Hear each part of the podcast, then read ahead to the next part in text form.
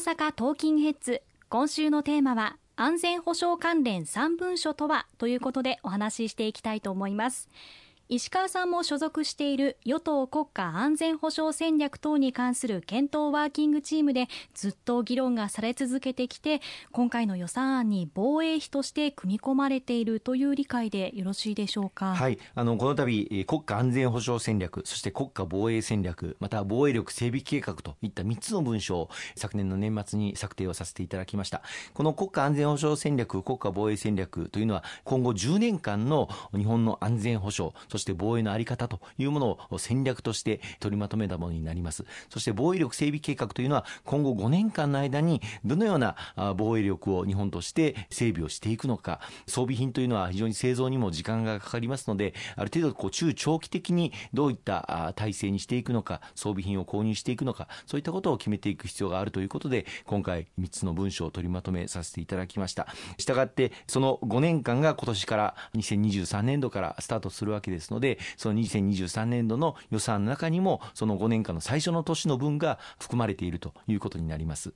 なるほど。石川さんはワーキングチームで議論に参加されてきたわけですがやはり昨今の北朝鮮のミサイル発射やウクライナ情勢の影響でこのタイミングになったと考えていいんでしょうか？もともと日本の国家安全保障戦略は2013年に策定されました。それから約10年が経ちまして大きく日本を取り巻くまた国際社会の安全保障環境というものが変化をしているという中にあって今回改定のタイミングとなった次第です。特に東アジアにおける安全保障環境は大幅に変化をしております。冒頭オープニングでも申し上げましたけれども北朝鮮はかつてない勢いで多様な弾道ミサイル実験を繰り返しておりましてその技術が飛躍的に向上しているというふうに言われております。またウクライナへの侵略を行った、まあ、ロシアは国連の安全保障理事国でありながら国際法を無視してウクライナを侵略をしてしまっている。これまでの国際秩序が危機に瀕している状況にあります。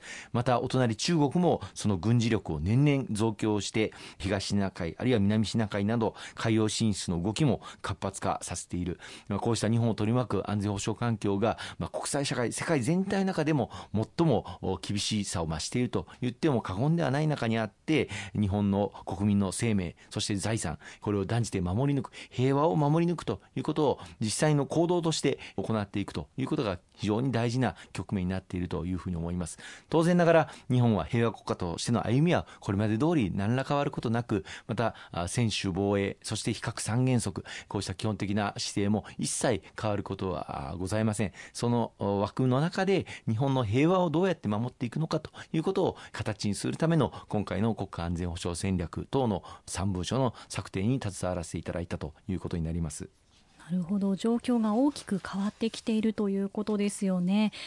敵のミサイル基地などを攻撃する反撃能力の保有も盛り込まれました。日本が積極的に攻撃することを可能にしたわけではないんですよね。はい。当然ながら日本は憲法9条の下で先制攻撃は当然許されません、まあ、そもそも先制攻撃というのは国際法違反にもなります。日本の専守防衛の範囲の中でいかにして日本の平和とそして国民の生命財産を守り抜くのか。先ほど申し上げましたような北朝鮮による弾道ミサイルの発射射能力が大幅に増強されている中にあって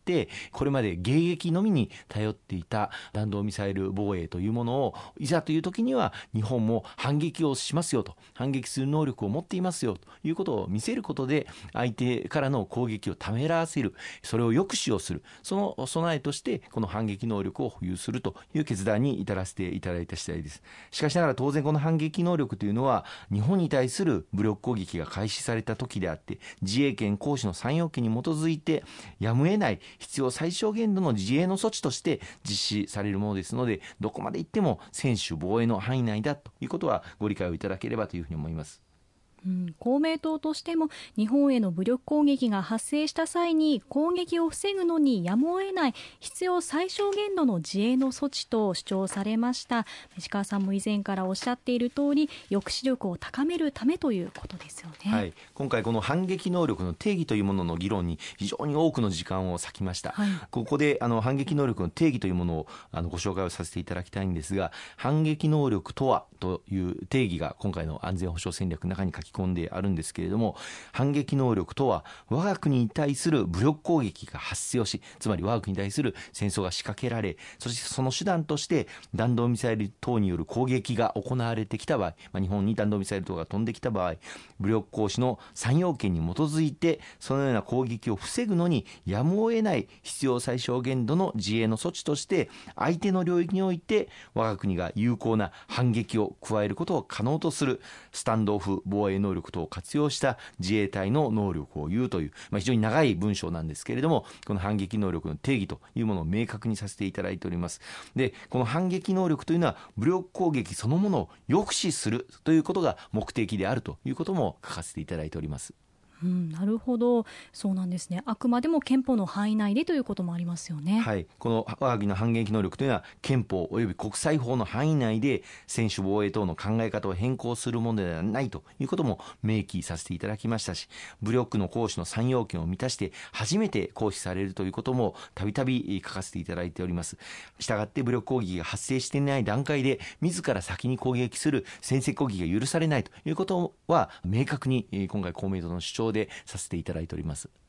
そうなんですね。あの世間では日本から攻撃するように伝えられている部分もあったりしてさまざまな情報が飛び交う可能性もありますのでこういった部分しっかりと伝えていきたいですよね、はい、あのこれは相手の領域に対する攻撃能力でありますのでこの反撃能力というのを先に使用すれば先制攻撃になりますけれども、はい、先ほど申し上げた通り専守防衛の範囲の中での使用となる。あくまでも自衛権の行使としての使用となるので先制攻攻撃というのはありえないということを明確にさせていただきたいと思います。ただ、この武力攻撃が発生したタイミングというのはいつなのかということ、まあ、いわゆる着手の議論というのがあるんですけれども、日本に対する攻撃が実際に発生をして、そして日本がもう壊滅的に破壊をされた後でないと反撃能力が行使できないのかというと、決してそうではない。日本に対する攻撃の意図と、そして能力が明らかで、もう日本に対して壊滅的な攻撃を行う準備をしている。